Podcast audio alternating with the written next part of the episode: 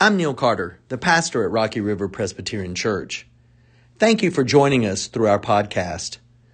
And let me extend a personal invitation as well to join us at RRPC in person Sunday mornings at 11 a.m. This season in the church is a rather odd time. We call it ordinary time, a time where there is no real special celebration like Advent, Christmas, or Easter. Some find it difficult to speak of time and faith as ordinary. But if you think about it, we have a lot of ordinary days in our lives. Even still, God is the God of special days, and God is the God of ordinary days. So come journey with us. May you be renewed and empowered, comforted, and challenged as we listen to and for God's Word together today. Hi, I'm Neil Carter, the pastor at Rocky River Presbyterian Church, and thanks for joining in to our sermon podcast today. We hope you find God's love, grace, and challenge as you listen to and for God's Word. The gospel lesson this morning comes from the book of Mark, chapter 11, verses 1 through 11, page 47 in your pew Bible. Listen for the word of the Lord. When they were approaching Jerusalem at Bethphage and Bethany, near the Mount of Olives, he sent two of his disciples and said to them, "Go into the village ahead of you, and immediately as you enter it, you will find tied there a colt that has never been ridden. Untie it and bring it. If anyone else says to you, 'Why are you doing this?' just say this, 'The Lord needs it and will send it back here immediately.'" They went away and found a colt tied near a door, outside in the street. As they were untying it, some of the bystanders said to them, "What are you doing, untying the colt?" They told them what Jesus had said, and they allowed them to take it. Then they brought the colt to Jesus and threw their cloaks on it, and he sat on it. Many people spread their cloaks on the road, and others spread leafy branches and they had cut in the fields. Then those who went ahead and those who followed were shouting, "Hosanna, blessed is the one who comes in the name of the Lord. Blessed is the coming kingdom of our ancestor David. Hosanna in the highest." Then he entered Jerusalem and went into the temple. And when he had looked around at everything, as it was already late, he went out to Bethany with the 12. The word of the Lord. Thanks be to God. So it was a couple of Sundays ago. I wasn't here.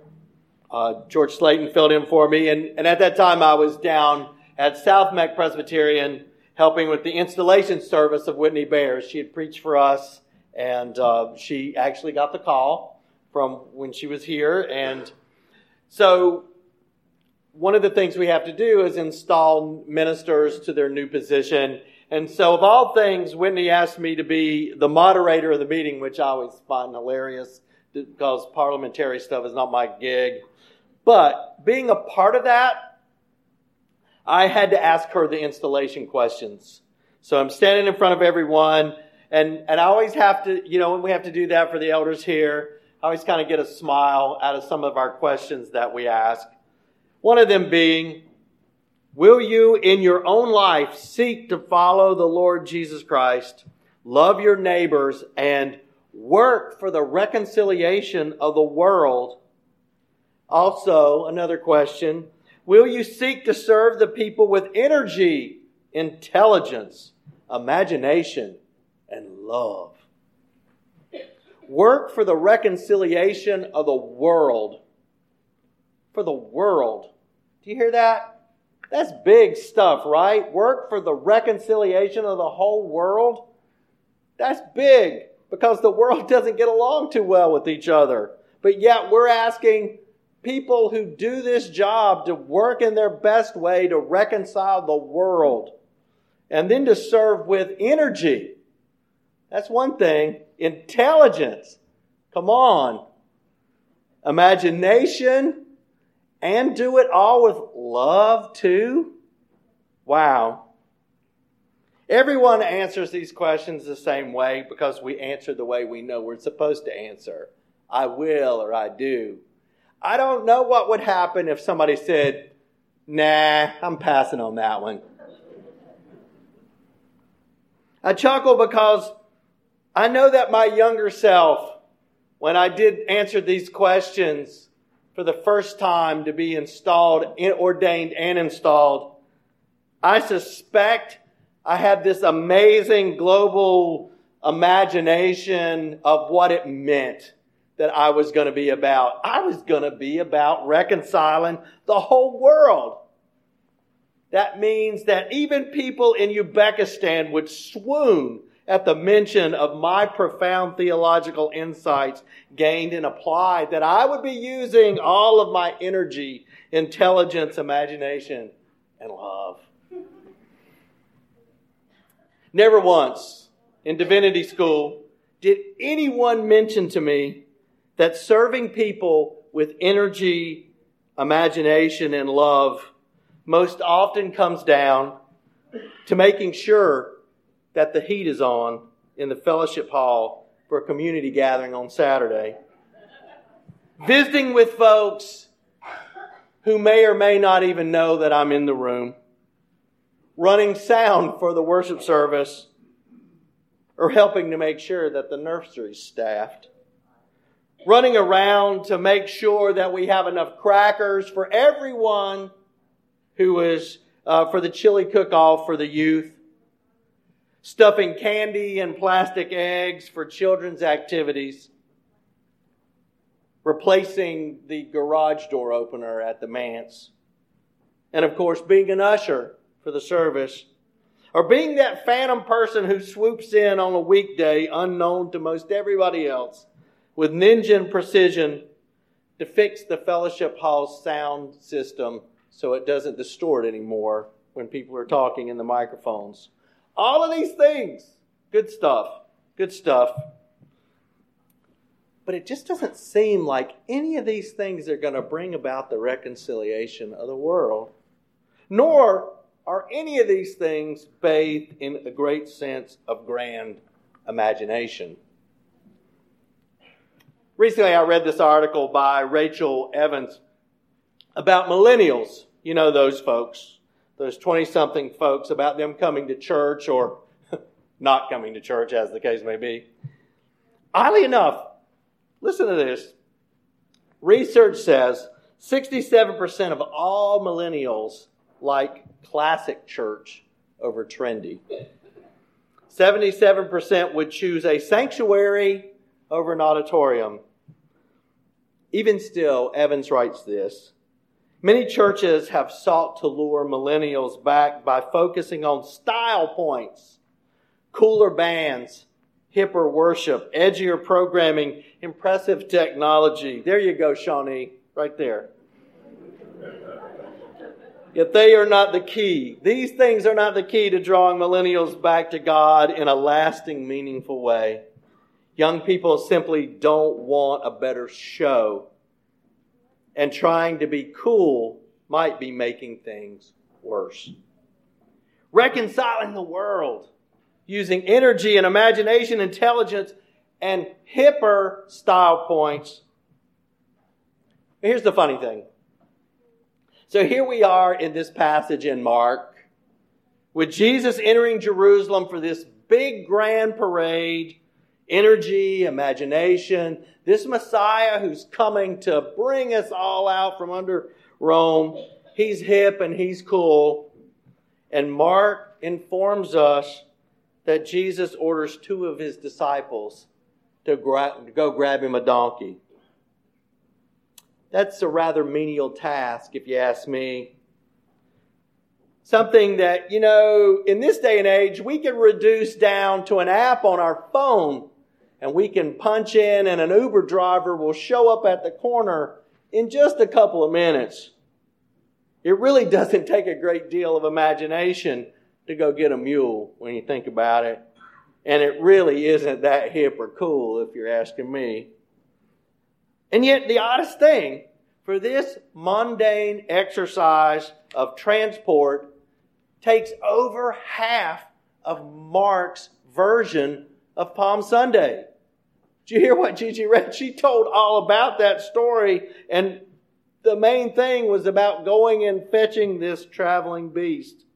He tells the disciples where to go get it, what type of animal to procure, what to say if the mission gets interrupted by other folks. And think of this. This is chapter 11 in Mark. Just one chapter back, chapter 10, two of the disciples, James and John, are trying to secure the best seats of power. Chapter 10, just one chapter back, they're saying, hey, Jesus, listen, I know the other 10 are over there, but just a thought. When you get into your kingdom, can James and I sit on the right and the left of you? Because, you know, we really, really, really want to be in power when your kingdom comes. So we know what they're thinking, right? Will you work for the reconciliation of the world? Will you show energy, imagination, intelligence, and love? Yeah, they're thinking about grand scale stuff. We'll do that. We would love to do that. Sitting in places of power, we'd love to be a part of that show. Choice seats to serve with energy, intelligence, and imagination, and love, of course. So it's sort of hilarious that in this story about waving palms and talking about hosannas, with all the boisterous hollering of blessed is he who comes in the name of the Lord, many of those folks standing out there that day, you know, with the foam fingers, number one, Jesus number one, Jesus number one, Jesus number one. Will you seek and be about reconciling the world? Jesus, can we be in your kingdom?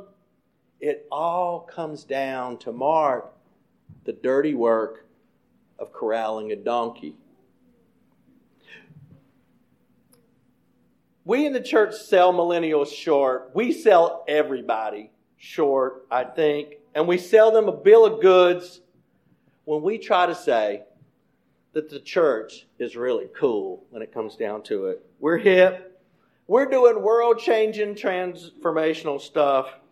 Because most of the time, reconciling the world, serving people with energy and imagination and love, and sitting in God's kingdom, preparing the way of the Lord, comes down to people, visiting people in nursing homes, making sure that the battery in the van is charged up so the youth can go to Carillon, being here on a Saturday morning early, giving up your time so you can help the scouts serve pancakes for breakfast, cleaning up after Wednesday evening, or being a member of the church and being there for someone in the church who was struggling with some loss in her life or his, or being there for someone who is generally having a sucky part of the journey.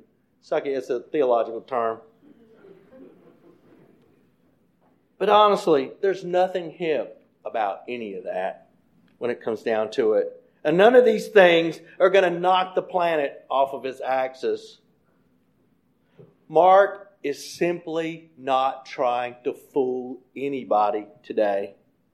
He knows the hosannas and the preparing the way of the Lord. It's not so many times lights and glory as it often is performing humble task, routine task for one another. Mark knows this. He knows. He gets it. The disciples in Mark get a boat ready for Jesus to go out and preach for everyone. The disciples find out how much food they need so they can feed the 5,000.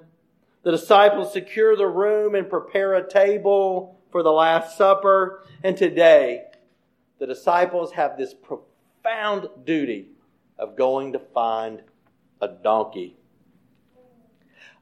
I don't know what younger ministers think when we're asking those questions about serving with energy and intelligence and imagination. And when it comes right down to it, I got to be real honest. I don't remember what the younger me really thought all those years ago. I'm not sure what people here when they join the church or when they become elders, and we ask those questions. And I can't for the life of me know what those disciples were thinking way back early in Mark when Jesus said, "Follow me." No matter what grandiose ideas they may have had, ultimately, preparing the way of the Lord comes down to being a really pragmatic sort of thing. Tom Long is a preaching professor. He's a preaching professor at this incredible university, Emory University in Atlanta. You thought I was going to say something else, didn't you? Gotcha. Okay. Well, everybody can't work at Duke, y'all. Anyways, Tom Long says it this way.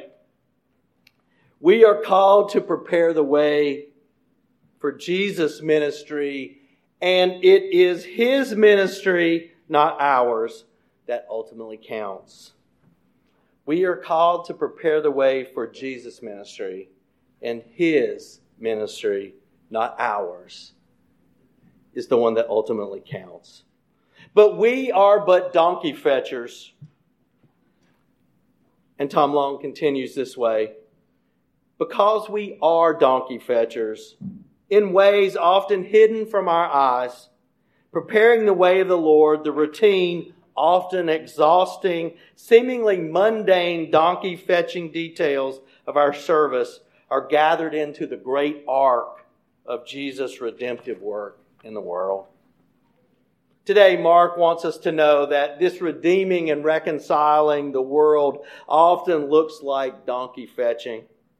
Speaking a quiet word to a lonely friend, spending time with someone whose life is coming apart at the seams, sitting by someone's hospital bed, spending time and working with the children in godly play, dropping a few bucks in the plate to help the youth, dropping a few more bucks down on the table so a kid from the Ukraine can at least have a shot at life, simply inviting a friend to church, and pounding out a few desperate, hopefully grace-filled words on your laptop for a Sunday sermon.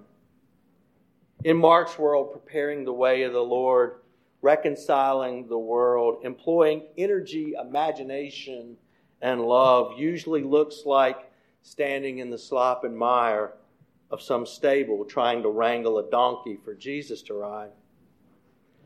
Talking about going from mortgage to mission today, several folks have said to me recently, it was more exciting with the capital campaign a few years ago than this one because, putting up a new building was really exciting and paying off a mortgage isn't near as exciting as that. No, it is not. I'm sorry. You know what it seems like? Donkey fetching. Donkey fetching. And when you think of it like Mark, donkey fetching is our way of reconciling the world. It's what we do. It's who we are. It's employing our energy and our imagination and our intelligence. So Rocky River, here's the question for us all today. Will you, with your very own life, work for the reconciliation of the world? I hope we will, with all we say and all we do, because it's like donkey fetching for each and every one of us and all of us together. Thanks be to God. Amen. This is Neil Carter, thanking you once again for listening to our podcast at Rocky River Presbyterian Church. You can also visit us at our website, complete with our online donations for those wishing to give. Come check us out at our Facebook page or follow us on Twitter. Or if you're in the Harrisburg, North Carolina area, feel free to drop in and visit us in person. Thanks again for being with us today.